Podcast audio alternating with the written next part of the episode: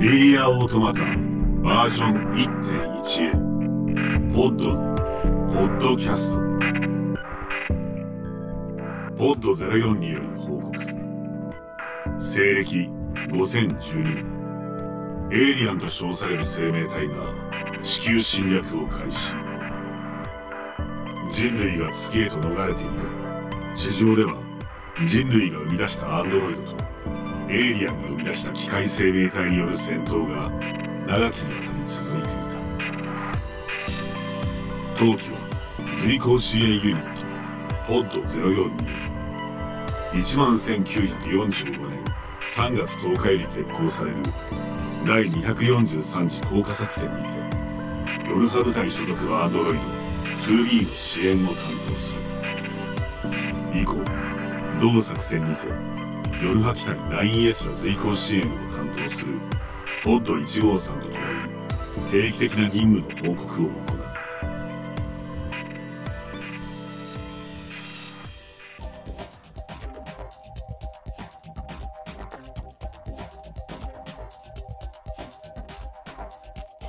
ニーオートマタバージョン1.1へポッドのポッドキャストがスタートしました。お相手はポッド042役の私安本博樹です。もう何回ポッドって言ったんでしょうねすでに。さあえーこちらニーオートマタ、まあ、ゲームでねもともとあった作品でございますがこの度アニメになりましてそちらのアニメのタイトルがバージョン1.1へと。このバージョン云々っていうのはこのニーヤシリーズには結構いろいろありまして舞台でもねあの夜派舞台のあの舞台化があったんですけどそこでもバージョン1.0云々とかもあったりましたんで。まあ割とニーヤオートマタとかその横尾さん関係の作品に触れてる人にはなるほどなみたいなタイトルかもしれませんがアニメ版はバージョン1.1へとこういう形で、えーいよいよ始まりましたということでございます。今回が第1回ですこちらのポッドキャスト。なんいやもういいやラジオ。一応毎週更新予定の番組でございますと。最新話の感想や裏話を紹介していければなと思いますと。ハッシュタグはポッドのポッドキャスト。これちょっとめんどくさいんですけどポッドがカタカナであのポッドキャストが英語でございます。皆さん間違えないでハッシュタグつけてくだされば、えーね、スタッフの英語さがはかどると思いますのでよろしくお願いいたします。さあこちらのニーオートマタゲーム自体はですね2017年にリリースされております。まあその頃から私安本はですねあの出た時からまあ制作スタッフさんたちとよく配信番組とかもやっていきまして、まあ、随分前もう2017年に出てるんですけどついこの間もですねそのニーヤチームの人たちと配信もやりましたので、まあ、5年オーバー経ってるっていう気があんまりしない不思議な感じの作品なんですけども。よくよく考えるとポッドのポッドキャストこちらで私一人が喋るということでこれは今までなかった気がしますね。大体あの斉藤さんというあの自分のプロフィールに「出たがり」って書いてるスクエニックスの偉い人と横尾太郎っていうね皆さんが敬愛している脚本家のご機嫌おじさんエミーヘッドでおなじみですけどそれと世界の岡部世界の米岡と岡部さんですねあの音楽モナコの音楽を作ってくださってる方ですけどとかとあと田浦さんか。あのアクションとかを作ってくださったディレクターの田浦さん。とかでよく喋ってたんですけど一人ってのはなかなかなくて、まあ、しかもアニメの現場には今言った人たちほぼ来ないんですよ。だから不思議な気持ちでございますが一応こちらは私がやれということなんで頑張りたいと思います。さあニーオートマタバージョン 1.1A としてアニメがスタートこれはもう6年経っておりますがキャスター変わらず、えー、2B は石川よいちゃん 9S は花井夏樹くんでもってポッド1号さんは秋山薫さんと。で042が私安本博樹と。他にも魅力的なキャラクターたちを演じる皆さんは相変わらず登場もうねどこまで発表されてるかとか僕もよくわからないですけどもあれもそうこれもそうみんな一緒です。根本的には変わってないはずです。だからね何でしょう。ご安心ください。そうなあまあこのアニメ1話っていうのがついこの間あったばっかですからね早速1話についてのお話をしていこうかなということでございます。まずは僕から話しましょう。まあこれねゲームのニーオートマタ知ってる人だったら分かってくださると思うんですがかなりゲーム準拠の第1話だったんじゃないかなと僕個人的には思いました。だからちょっと感動にも近い。あなんかあアニメになるとこうなるんだっていうのをいっぱい感じて面白かったですね。まあ、一番冒頭はねあの丘の上で、えー女性夜型アンドロイドが少年型アンドロイドを抱きかかえているというところから始まりますがここのね 2B でナレーションで「私はいつまで戦い続けるのだろうこの血塗られた戦場の渦の中」という言葉があるんですがこれは分かる方は分かると思います。えー白の契約という刀があるんですけれども白の契約っていうのは、えー、2B ちゃんが持ってること。このオープニングだとこれこれ獣の方かな？これ体験背負ってます？これニーヤのもともとからある体験を背負ってるんですけどこのシーンだって。違うんですよ。本来 2B が一番最初に持ってる武器は白の契約という武器でございまして。その白の契約のウェポンストーリーっていうのがあるんですよ。4つあるんですけどそのうちの1個目が私はいつまで戦い続けるのだろうこの血塗られた戦場の渦の中っていうやつなんですよ。でこのウェポンストーリーをちょっと2を今あえて読んじゃいますね。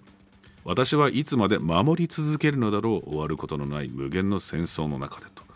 でこうやってちょっとずつ何でしょうね進めていくことによって白の契約と言いつつもこれはちょっと 2B の言葉なんじゃないかなと僕はちょっと思ったりもするんですけどそういうのがあの分かってくるっていうのがゲームの仕掛けであるんですよ。だからこのウェポンストーリーを追っていくっていうのもニアオートマタニアシリーズの面白さでもあったんですけどそれもですねこの冒頭で入れてくれてるというのがゲームファン的にもやべえ激アツじゃねえかと思いました。分かんない人は多分スルーしてた言葉なのかもしれませんが実はこれウェポンストリーの言葉でもあるんですと。で持ってる武器がね体験を持ってるっていうのもこれもあのイニシエよりある武器ですからね。こちらもぜひ皆さんああの武器じゃんと思ってくださればイニシエのオタクは喜びます。まあでもねニーヤってあの好きな人は好きな人でものすごく好きだから火力が高いオタクが多いんですよね僕も込みで。でそれで何でしょうね。知らない人に何お前知らないのって言っちゃうのだけはダメですよ。知らない人が知ってくれる喜びをね皆さん得ましょう。だって今まで僕たちがずっと好きでいたものがもう一回こうやって新しい展開を迎えてくれたわけですから。それを純粋に喜んでそれでファーストリアクションする人たちにはそうだろこのゲーム最高なんだぜと。プラスアルファの感情をね持たせるようにいいオタクとしてやっていきましょう。まあこっから先が先ほど言いましたけど結構アニメのねオープニングに準拠してるシーンが多くてですね。まあ戦いのところもそうですし 9S のちょっとした一言とかもそうなんですよ。でまあ大量にね機械生命体の赤い目この赤い目ってものこのゲームとしては非常に重要なんですけれども。あの飛行ユニットもちゃんとゲームの準拠でございますし敵のねこの飛行型ユニットといいますかいっぱい機械生命体が乗ってるやつとかもゲームに実際出てくるやつなんですよ。そこら辺もしっかりモデリングしてくださっててあああれじゃんと思えるところがいっぱいあるんですけど。それも見ていただいて始まったらまあオープニングのエメさんの曲があるわけですね「エスカレート」という曲ですが。これびっくりしましたね僕。僕オープニングはあのアニメの収録の時は当然見てなかったんですけどこのアニメのオンエアで初めてちゃんと見たんですけどがっつり新宿ですね。で新宿っていうのもこのニーヤオートマといいますかニーヤという世界には実はとっても重要なキーワードでございまして、えー、話すと長くなるんですけどもともとがドラッグオンドラグーンというゲームになるんですね。ドラッグオンドラグーンでエンディングルートがいくつかありましてそのうちの一つに通称新宿エンドというのがあるんですよ。その新宿エンドの続きがニーヤレプリカントニーヤゲシュタルトというニーヤオートマタの1個前の作品なんですね。それの続きが当然こちらのニーヤオートマタということで意外にね新宿っていうのがとっても重要だったりします。まあオートマトの世界観では果たしてそれはどこまでなんだってのもあるんですけれどもまあでもゲームこのアニメでどこまでそれがねあのクローズアップされるか分かんないですけどゲームの中だとあれここってみたいなのがいくつか混ざってたりもするんで結構面白くできてると思いますね。でこのオープニングの中でも長机に一瞬だけでも出てきた長机にアダムとイブがいてみたりとかこの辺もねゲームでも結構出てきた印象的な表現だったりもするのでうん素敵だなと思います。あとオープニング色少ねえなと思った方がいらっしゃるかと思うんですが、えー、これはねバンカーというところがあるんですよ。このニーヤオートマタという世界には。そのバンカーが基本的に色がない状況でこのゲームの中で描かれてるんですね。それは何でかっていうと一応死を思わせるとかいろいろな思いがあるっていうのはまあ横尾さんとかがおっしゃってたんですけど多分それを組んでオープニングの色もわざとちょっと黒と白のモノクロを中心に作ったんじゃないかなと私は想像しております。聞いてません？これ正解は。今度監督でやった時に聞きたいと思います。でもこのオープニングもねなかなかそそるオープニングでかっこよかったしああれじゃんあれじゃんと思わせるのがいっぱい混ざってます。で何人かは気づいたっ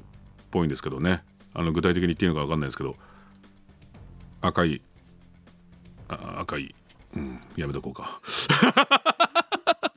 赤い人がおっていうのとかねあったりもしますし。でもねそこら辺とかもねなんかなんでしょうね。ゲームファン大事にしてくれてるでもゲーム分かんない人には分かんないんだけども知らなくても大丈夫な作りになってるっていうのが結構このオープニングでもあった気がするので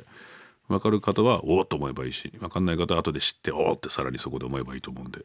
うん、いっぱいいい仕掛けのあるオープニングだなと思いました。さあそして始まりますよということでございますがこれね始まった後のもうストーリーがねまあようできていると言いますか。ここから先も本当ゲームのねこの最初にいきなりシューティングなぜかもしれないけどこのゲーム一番最初シューティングから始まるんですよ。それがあの飛行ユニットに乗っててね。やってたりとか。あその前にこれか。この機械生命体のこの印象的なシーンもありますね。倒れなくなったお兄ちゃんに油を持ってくるっていうね。そんなことしたら無駄ですよって心のないことを 9S が言ってるんですけどこれも実際にゲームのオープニングなんですよ。ここら辺も本当におっと思いますからね。ぜひ皆さんも見ていただければと思いますしここから先でねあのノコギリ回転アームの防衛装置が出てくる、まあ、最初マルクスというやつなんですがこれはえっ、ー、とね古くはもっと前なんでなゲームが出るずいぶん前に体験版がここのシーンだったんですよ。体験版の難易度ハードを、えーと、花江君と俺があのクリアしたっていうのを聞いてあの横尾さんたちがゾッとするっていうのがありましたね昔。でもこの時にあのポッドというものが攻撃もしますよとかもいういろんな説明も実はここのシーンにも込められておりますので。あそうそうこの時に持ってるのが白の契約。あの武器ですね。トゥービーちゃんが持ってる武器が白の契約です。うんでこれねまあポッドは13時間34分の冷却時間。これ俺ちょっと、まあ、笑っちゃいましたけどポッド冷却時間長いっていうのがいっぱいコメントに書いてありましたね。うん、でもねそういうものなんですよ。大変なことをやっておりますからで 9S が助けに来てくれたりとかここら辺のねアクションが美しかったりすごいダイナミックに動いてたりするのはね結構ゲーム準拠でゲームから入った人がアニメだとアニメに変わっちゃって違うんでしょ？みたいに思っちゃう人もいたと思うんですけどそういう人たちを安心させる作りにすごくなってたし僕自身もワクワクをしましたね。えっ、ー、とねこのトゥービーちゃんとかナインエス君の服そして先ほどバンカーが色がない世界って言ったんですけど基本的にこのお洋服とかも喪服がベースなんですよ。その夜派部隊は基本喪服をベースにした衣装デザインで作られてるんですね。なんかちょっと余談なんですけどこの間あのニアとまたの5周年とニーアレプリカントの10周年のイベントみたいなのがあったんですけどその朗読パートに声優さんが出させていただきましてみんなまあ衣装着てるんですけど、まあ、ベースがやっぱ喪服ってのがあるから本当おしゃれな葬式みたいになってましたね男女がなんかなんか不思議な感じでしたけど。でもそういうの衣装デザインとかもやっぱ特徴的でこれが魅力的だったからさらに人気が出た感もあるのでそこも大切にアニメでは作ってくれてるので嬉しい限りでございます。まあ、他にもまあダイエス君がねあの感情じゃないけど誰かと一緒に行動できるって楽しいんですとかそれに対して感情持っちゃダメだよとか。でさんつけなくていいよ。でこのね些細な会話なんですけどこの 2B ちゃんとナイアス君の会話が非常に些細なんですけど後々分かるんですよねこの些細なことの積み重なっていうのが一体どういうことなのかまあ我々にとってはそれが日常なんですけどこの子たちにとってはそれがどういう意味を持つかとかそういうのもね是非見ていただきたいなと思う次第でございます。まあ、コアユニットが出てきたりとかここら辺はちょっとアニメの独特な表現とかもあったりもするんですがデカめのエンゲルスというまあこの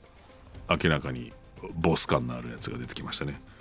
ここであのエンゲルス別にね声なんかなくても正直成立するんですよ。でも殺すとかいろいろ喋っておりましたがエンドクレジットでねこのキャストが斎藤洋介さん、まあ、スクエアエニックスの偉い人です。あのニーヤのプロデューサーですね。そして横尾太郎さん。横尾太郎さんはまあニーヤの原作者といいますかシナリオ全般とかをやってくださってる方なんですけどこちらのお二人の名前があって。でまあ配信とかをニーヤオートマタとかの配信とかを見てる方だったら分かるとは思うんですけど分かると思うっていうか勘違いしちゃうと思うんですけどははあの2人しゃしゃったなと思われてる方が多いと思うんですよ。確かにねあの斉藤さん自分で出たがりとかもおっしゃるような、ね、方ですからねわざとネタで言うんですけど違うんですこれ実は斉藤さんと横尾さんが己の意して演芸をやったわけではないんですよ。これ監督の指名なんですって。何でしょうねノリがいいからそういうのもやってくださるっていうのも面白いチームなのでなるほどなと思いながらそこら辺も楽しんでいただければなと思い次第でございます。まあ、それでエンゲルスとの戦闘これエンゲルスが実はですねあのゲームとは違って未完成体だったと。下半身に足がなくてチューブでつながれてる未完成体なら勝ち目があるとこれ実はゲームではない演出でそこら辺とかもちょっと面白かったですね。細かく入れてくれてるのが。そしてハッキングの映像も見せてくれたと、まあ、ハッキングっていうのはこのゲームにおけるすごく重要なやつなんですけど結構ねあのー何でしょうね。ゲームだと簡素なシューティングっぽく見える演出なんですけどアニメだとアニメ独自の演出で見せてくれててこれはこれでかっこよくていいなと思いましたね。是非そこら辺の差も感じていただければなと思います。さあそれでいろいろなお話がありましてイエスは怪我をしちゃうんですわ。まあ見てくださった方分かりますけど。その時にいろいろやるんですけどいろいろダメなんです。もういろいろという言い方になってしまうのがちょっとここら辺情報が過多なんですよね。だからここら辺丁寧に見ていただければと思います。ただね 9S 君はハッキングがいろいろできたりをするということで、まあ、簡単に言うとネットに強いやつです。ネットに強いやつだからアンドロイドである 2B ちゃんの、まあ、人格だったり人格って言っていいのかな,、まあ、もな深いデータですね。それをまあなんとかアップロードしつついろいろそれで、まあ、ブラックボックスっていうのを使ってボカンってやるんですけど最後の最後は。その時にまあ 2B ちゃんのデータは上にアップロードできたんだけど 9S 君はその戦ったシーンとかの記憶がない状態でバンカーでもう一回出会う。でもここにすごく意味があってその生まれてみたり死んでみたりのような不思議なことを。その中でいろいろ目覚めていくというのがこのゲームのとても大切なコアの部分でもあるのでこの1話にも割とその何でしょうねシステムといいますがニオートマトのゲームの中で一番最初に知っておくべきことっていうのは結構詰め込まれてると思うので割とこの1話を僕は繰り返し見た方が良いのではなかろうかと思う次第でございます。じゃあここから先はちょっと皆さんからのメールとかも読んでいきましょうかね、えー、白雪さん。ポッドキャストネームなんだ。白雪さん。何度も何度も見てきたシチュエーションのはずなのにアニメで動く 2B9S がとても新鮮で改めて感動しました。またこうして感動できる喜びとアニメのシナリオを期待しております。ああいいことおっしゃいました。アニメのシナリオはゲームと変わるそうです。現状まだそんな大幅な変化は感じないんですけれどもまあ我々は収録進めてますから当然ある程度知ってるんですけど結構結構結構です。ぜひそこら辺も楽しみに待っていていただければなと思います。次、えー、マイコさん、えー、ゲームのファンです。アニメで毎週見られるのが夢のようです。何回か過去今5回目見ました。おすごいね。見ているうちにポッド042が原則よりお茶目な気がしたのですが演じる上で違いをつけてらっしゃるでしょうか。ポッドキャストを毎週楽しみにしています。えー、っとですね演じてる上で違いをつけてないつもりですがこれ1個結構大きな違いとして音が違いますね。ゲームでかかっていたエフェクトと042とか153のエフェクトがちょっと違いますね。だからちょっとね僕自分で聞いててもあなんか人間少し人間っぽい声になってるなと思ってたんですけどそれはそれでアニメとして聞きやすくていいのかもしれませんが。まあここから先それがどういう効果を持つかっていうのはね是非皆さんと僕自身も一緒に楽しみに待ちたいなと思います。じゃあ次、えー、来世機械生命体さん。ニーヤが大好きで他に見る当てもないのにテレビのアンテナを買うぐらいリアタイ楽しみにしてました。おおなるほど。最近のテレビがない子だったんだね。アニメの独特な作画とストーリーのサクサク具合がとても好きです。またゲーム以上に 2B や 9S の感情や仕草が出ていて。うんうん。1話から入りやすかったと思います。これからも応援しています。そうね。感情、まあ、持つことは禁じられていると言いつつもまあもうお察しの通り 2B ちゃんと 9S はいろいろ感じるところがあります。うん。そこもねそのさじ加減というのが本当にね特に石川は難しいと思うんだよな。テレビーをやってる。だからそこら辺もいつかね石川にもいろんなお話を聞けたらいいなと思いますがその感情や仕草っていうところも意識しながら見るとあれこの時何を思ってんだろうみたいなのもあったりもするしあと何話か進んだからここ戻るとあれ1話の特にこのラストのトゥビーちゃんのあれあれって？え？あれ？ってちょっと思ったりすると思います。ぜひそれも。楽しみに。いろんな仕掛けがね入ってますんで何度でも楽しんでいただければなと思います。次いざよい咲夜さん。1話拝見させていただきました。ゲームのシーンが思い起こされる再現度でした。うんそうだね。HO22 あ HO229 タイプ B ああれですね。あの飛行ユニットです。いいですね。正式名称久しぶりに見たわ。変形も良かった。今後が楽しみです。マルチエンド紹介タスクもいいですね、えー、誰しもは一度は通る U エンドそうね。あのエンディングのところの C パートというかおまけのところで今までのエンディングの紹介をしたりもしてますがあこ僕ね僕冒頭ちょろっと喋りましたけどあそこが一番大変だったかも。あそこ尺がねえんですよ。だからあんまりポッドって早口意識して喋ってないんですけど今回ばかりはちょっと巻かねばならなかったり、うん、でもそのね C パートの仕掛けもここからいろいろありますから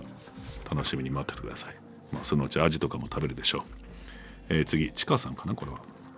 1話を迎えることができてとても幸せです。あの儚く強い世界観をアニメで楽しめるとは思っていませんでした。僕は我々もそうです。これからが楽しみです。ゲームだけではない入り口を広げてくれるニーオートマタに非常に感謝しています。ああいいこと言ってくれる。いろんな人の心に響き残り続ける作品だと思います。そうだね。最後に応援しています。ありがとうございます。まあでもねゲームとシナリオが違うんですよ。もちろんあの同じところもあるんですけれども違います。明確に違うところがおいおい出てきます。だからねゲームを一回楽しんだ方でも見ていただければおおと思うところがいっぱいあるんじゃなかろうかと思います。ポッド3733えー、1割ありがとうございました。2B のナレーションで 2B が 9S との本当の関係性に悩み葛藤するように感じられたところがすでにつらかったです。エンゲルス可愛かったですね。いやそんなことはないよ。エンゲルスは可愛くないよ。ゲームと異なる部分があるとお聞きしたのでこれからの展開が楽しみです、まあ、まずねもう発表されてるキャストというかそのキャラクターで分かってると思いますがリリーというのが結構一番近く出てくる変更点といいますか違うところかな、まあ、なんでそこがあるのかアネモネというキャラがゲームでは結構大事というか出てたんですけどなぜリリーなのかっていうのはこれはあの舞台版の夜派少女夜派とか音楽劇夜派とかそういうのを見てた人だとあとは少年夜派もそうだね。見てっていうのがあったんですよ。っていうのを見てた人だとリリーってあれかいっていうのがちょっと頭の中にあると思うんですけどもそれが果たしてアニメではどうなってるのかとそこら辺とかも注目していただければいいなと思います。次みんなポッドって名前つけてるな。ポッド3863えー、安本さんが自他ともに認めるニーヤシリーズファンということで名前は存じていましたがこのアニメが私にとって初めて触れるニーヤです。おおなるほど。映像や音世界観はもちろん登場するアンドロイドたちと産業遺産の対比など引き込まれる要素しかなくなぜ今までニアを通らなかったのか過去の自分が理解できません、えー、展開を何も知らない状態でこのアニメを見れるのは最初で最後なので今後も楽しみにしています。なるほど。うん何も知らんでこれ見るのはちょっと羨ましいかも。もう僕はそれが無理だからさ。うんぜひこういう方たちにもね楽しんでほしいなと本当思いますよ。ぜひあの無の状態から始めてうんうんなんいいか。これをこう言おう。泣いてください。じゃあ次、えーえー、アップルパイさん。始まった瞬間からストーリーが始まる時の高揚感を思い出し再びニーオートマタを起動してしまいました。うんわかるよ。私は 2B がエンゲルスの頭に飛び込んでいくシーンの体を反らしながら刀を突き刺すというところが大好きなのですが安本さん 2B のアクションやポーズで特に好きなものはありますか？あーまあエンゲル戦だったらねやっぱ頭の角のところに刀をぶっ刺すっていうのがあれ結構ゲームでも強烈な表現だったんですけどそれもアニメでも大事に作ってくれてる感じがしてあそことか好きですね。アクションはねうんいろんなアクションがあるんだけど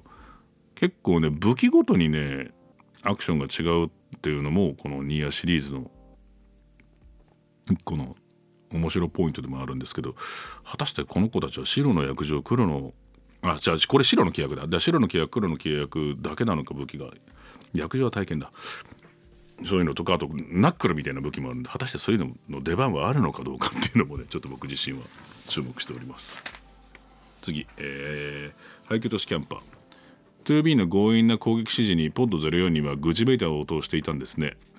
ゲームもそうだったのかなと確かめてみたくなりました。いやゲームはちょっと違いますよ、うん、これはアニメオリジナルのところですね。アニメ本編のお話ではないのですが関わっているアニメーターの皆さんがツイッターでそれぞれコメントを寄せてくれていてアニメが多くの方の力となっている成り立っていることを実感しています。感謝感謝です。ちなみに札幌のアニメーターでバルーンを頂戴しました。ああ札幌でそういうことあったんですね。まあなんだろうなこれ5年6年前の作品だからただ単にそれが好きで遊んでいた人が時を経てニーヤのアニメに関わってるっていうのは結構あると思うんですよね。内政はだって今累計なんだ700万本でしたっけ？ぐらい売れてるゲームですから触れた人も結構な数いらっしゃると思うんですよ。特にアニメ業界ってねまあ僕らもそうですけどオタクの人たちが多くて結構一回触れちゃってた人が多いんじゃないかな。そしてあと絵の美しさキャラクターの魅力的さに惹かれて好きになった人も多いと思うんですよね。そういう人たちが関わってくれてる可能性は高いと思います。でそういう人たちが関わってるからこそ温度が高くて愛情が深いいい作品になってんじゃないかなと僕自身も思うので、うん僕まあ、皆さんもねそう感謝感謝って言ってくださってますが我々演者も素晴らしい絵にしてくれてて本当感謝感謝ですよ。ここから先私も頑張っていきたいと思います。あそうそう。これ言ってねや。演者だけじゃなくて、まあ、もちろん今ねスタッフさんの話しましたけどそのアニメを作る絵を描くじゃなくてアニメを作る側のプロデューサーとかそっち側も人たちもだいぶ温度が高い人たちが多くて。今私の目の前にあの実寸大のポッドがいます。しれっと言いましたが。何を言ってるか分かんないと思うんですけどこのポッドキャストが配信される頃に一応写真もアップされると思うんですけど俺しかいない場にこれ持ってきてももったいないんですよ。これはみんなに見せてあげてほしい。めちゃめちゃすごいのがあるんですよ。完璧に成功に作られてるポッドが。どうしたらいいんでしょうね私だけが見てというぐらいすごいのがあるんで。いつかこれもね皆さんに見せてあげたいし見てほしいしフォトスポットみたいなのとかありゃいいなと思いますが、うん、すごいですよこれ。原寸大完全にこれで1分の1スケールですね。いやーこれは最終的にどうするんだろう。ワンチャン俺が買い取りますけど。言ってくれればいくらでも買いますけど。こういうのもね作るぐらいあの愛が深い人がスタッフサイドにも多いので是非皆さんそこら辺は心配せずに安心してください。じゃあ次カルビさん。リアルタイムで拝見させていただきました。原作ゲームが大好きで放送を楽しみにしていましたが特に 2B のモーションに驚かされました。戦闘シーンではあこれは小型犬の強攻撃連打。はしごの上りの完全再現と大興奮でした。そうですね。原作と違うところもあるようなので初見の気持ちで今後も楽しみにしております。そうそうそう。今のこれまさにこういうことですよ。原作知ってる人は知ってる人でおって楽しめるファクターがあるんだけどお話が全然変わってくるところもあるのであの原作通りに進まない楽しさを感じていただければなと思います。ゲームの再現度は結構高いんじゃないかな。僕、まあ、こっから先もね僕はある程度収録進んでるから知ってるけど結構ちゃんとしてると思いますよ。でそこに新しいファクターが入ってるからすごい新鮮な気持ちになると思います。あとあこれは言うのやめとこう、うん、やめとこう。順番あやめとこう。いろいろありますんで楽しみに待っててください。次シーラさん、えー、オープニングの音楽と映像がめちゃくちゃいいですねと。エメさんの歌うエスカレートはどこか不気味で、うん、そう。それでいて壮大で美しい。リオートモトの世界観に寄り添った素晴らしい楽曲です。そうだね。オープニングの前奏の部分のなんかあのコード進行とかでなんかそれっぽい人形っぽい感じを感じすでに感じさせてくれましたね。素敵な曲でした。で映像はなんと新宿が舞台になっています。これちょっとお話しちゃいましたねさっき。これだけでも鳥肌ものです。あこれで鳥肌立つあなたはなかなかなものですよ。白黒で表現されたビジュアルが何とも美しくゲームのバンカーを彷彿させてるのも興味深い。ああその通りだ。もう俺と同じような人ですね。あすごいなこの人。しかも月の涙月の涙でお花です。これはニアレプリカントシリーズから出てくる大切なお花です、えー、月の涙に囲まれて 2B が 9S に手を差し伸べているシーンで赤い少女がうっすらと映っているではないですか。ちゃんとお気づきですね。素晴らしいですね。気づいた時はゾッとしました。1話ではエンディングが流れませんでしたが2話以降ではきっと流れると思うのでこちらも非常に楽しみです。早く2話が見たいですと。まあ、エンディングは雨ざらしさんでも発表されてますし雨ざらしさん自体もニーヤシリーズすごくお好きですよあの秋田さんが。でだから前のゲームでも「えー、命にふさわしいか」っていう曲が間に何でしょうね劇中曲といいますかとあるところで遊園地の地下施設かなのところのモニターかなんか見ると PV が見れるっていう仕掛けがあったんですけどあれも結構な歌詞なんですよね。心さえ心さえ心さえなかったならとかいきなり歌い出しの一発目が好きな人ができたっていうのとかね結構強烈な歌なんですけどその曲を作ってくださってた秋田さんがニーヤのエンディングも作っておりますので皆さんそちらも。ニーヤにはあるよ。うん。なきゃ俺も困る。ぜひそちらも楽しみに待っていていただければなと思います。それでエメさんの曲も本当かっこよかったですね、うん、まさにこの通りでちょっとなんかどこかおどろおどろしさもありつつもスピード感とか疾走感もしっかりあって。でも歌詞よーく見てみるといろんな言葉がしっかり縮ま散りばめられてここですね。ここがあの今今ムービー見てました。ムービーで今あの月の涙のところ見てました。よく気づいたね。すごいね。よく気づいたね。でもなよく見るとあいろんな仕掛けがありますので楽しみに待っていてください。でねこの赤い少女って何なんだろうと思った方は何なんだろうのまんまアニメを見てください。ゲーム知ってる人は嘘でしょと思いながら楽しんでください。次えっ、ー、とムミさん。年末年始のバタバタを片付けて待ちに待ったアニメの放送を楽しみにしておりました。冒頭から動きがセリフが音楽がすごいそうですね。ゲームとは違うのに違和感がない。美しい。今後の展開も楽しみです。ところで人形劇めちゃくちゃ好きです。何ですかあの可愛いの。1回目からやり直し必須なんですけど。そういうんじゃないよ。こっちは必死にやってんだ、えー、他のキャラも出てくるのかしらとあちらも楽しみにしております。いやまあこのぐらいのネタバレはしてもいいだろう。多少は出るよ。いろんなねいろんなタイプの宣伝をしてくれております。このパペットと言いますかこれも可愛いですね。このポッドがここにあるだけで十分だと思ったんですけどまさか原水台がここに来るとは思いませんでした。まあどこかで必ずそれでもね皆さんにお見せしますけどこの人形もどっかで見せてほしいですね。いいですね。これもこれで。足がプラプラしてる 2B で次、えー、これはいきましょうかね。えー、アジリオシさん。まあまあいいでしょう。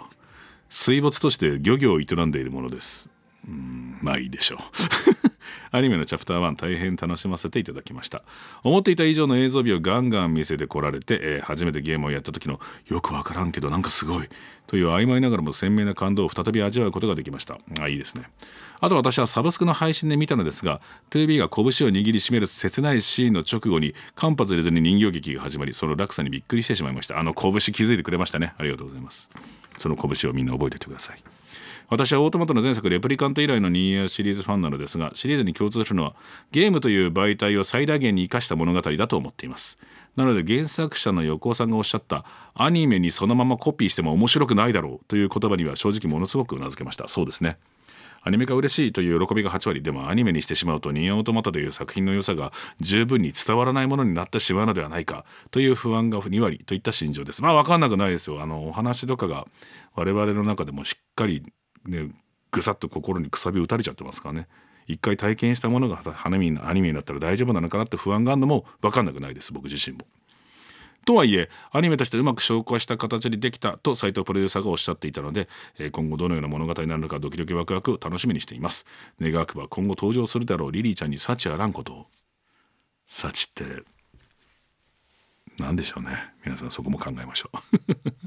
余談なんですがさっき美味しそうなアジが釣れました。最近弟子入りしてきた黒い服の女性型アンドロイドがいるんですが書いてある女性と一緒に食べようと思います、えー、1個だけネタバレをします、えー、アンドロイドにアジを食わせると死にます。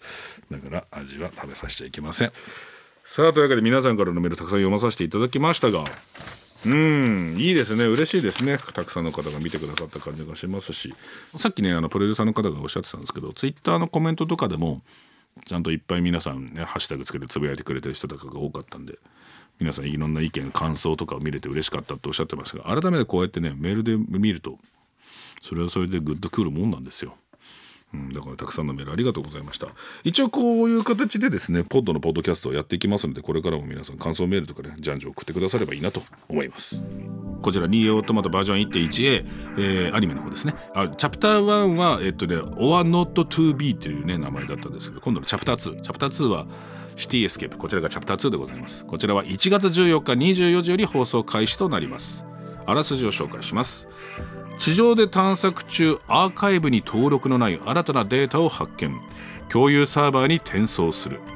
その機械生命体はアンドロイドの破壊が使命でした。しかしその機械生命体にアンドロイドと戦う意思はもうありませんでした。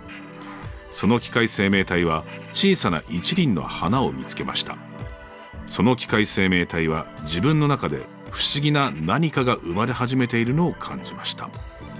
さあ不思議な文章ですね。こちらが今回のあのチャプター2のあらすじとなっておりますのでどういうことなのかぜひ皆様刮目してテレビの前モニターの前に貼り付いていただければなと思います。ニアオートマトバージョン1.1でチャプター1 or not to be は、えー、DMMTV、D アニメストアほか各サイトにて配信中でございます。1話も改めて何回も見て2話の方を楽しみに待っていてください。今度のポッドキャスト第1回ではそろそろお時間でございます、えー、感想をこんな感じでたくさんお話ししていければなと思いますしまあ親ゲストの方がもしかしたら来てくれるかもしれません。そしたらそのねお話とかをいっぱい掘り下げて聞いていきましょう。皆さんで感想を共有してアニメを一緒に楽しんでいけたらいいなと思いますのでよろしくお願いいたします。それでは本日はこの辺でおしまいにしましょう。お相手はポッド042役の私安本博樹でした。ポッドのポッドキャスト第2回1月20日金曜日更新予定。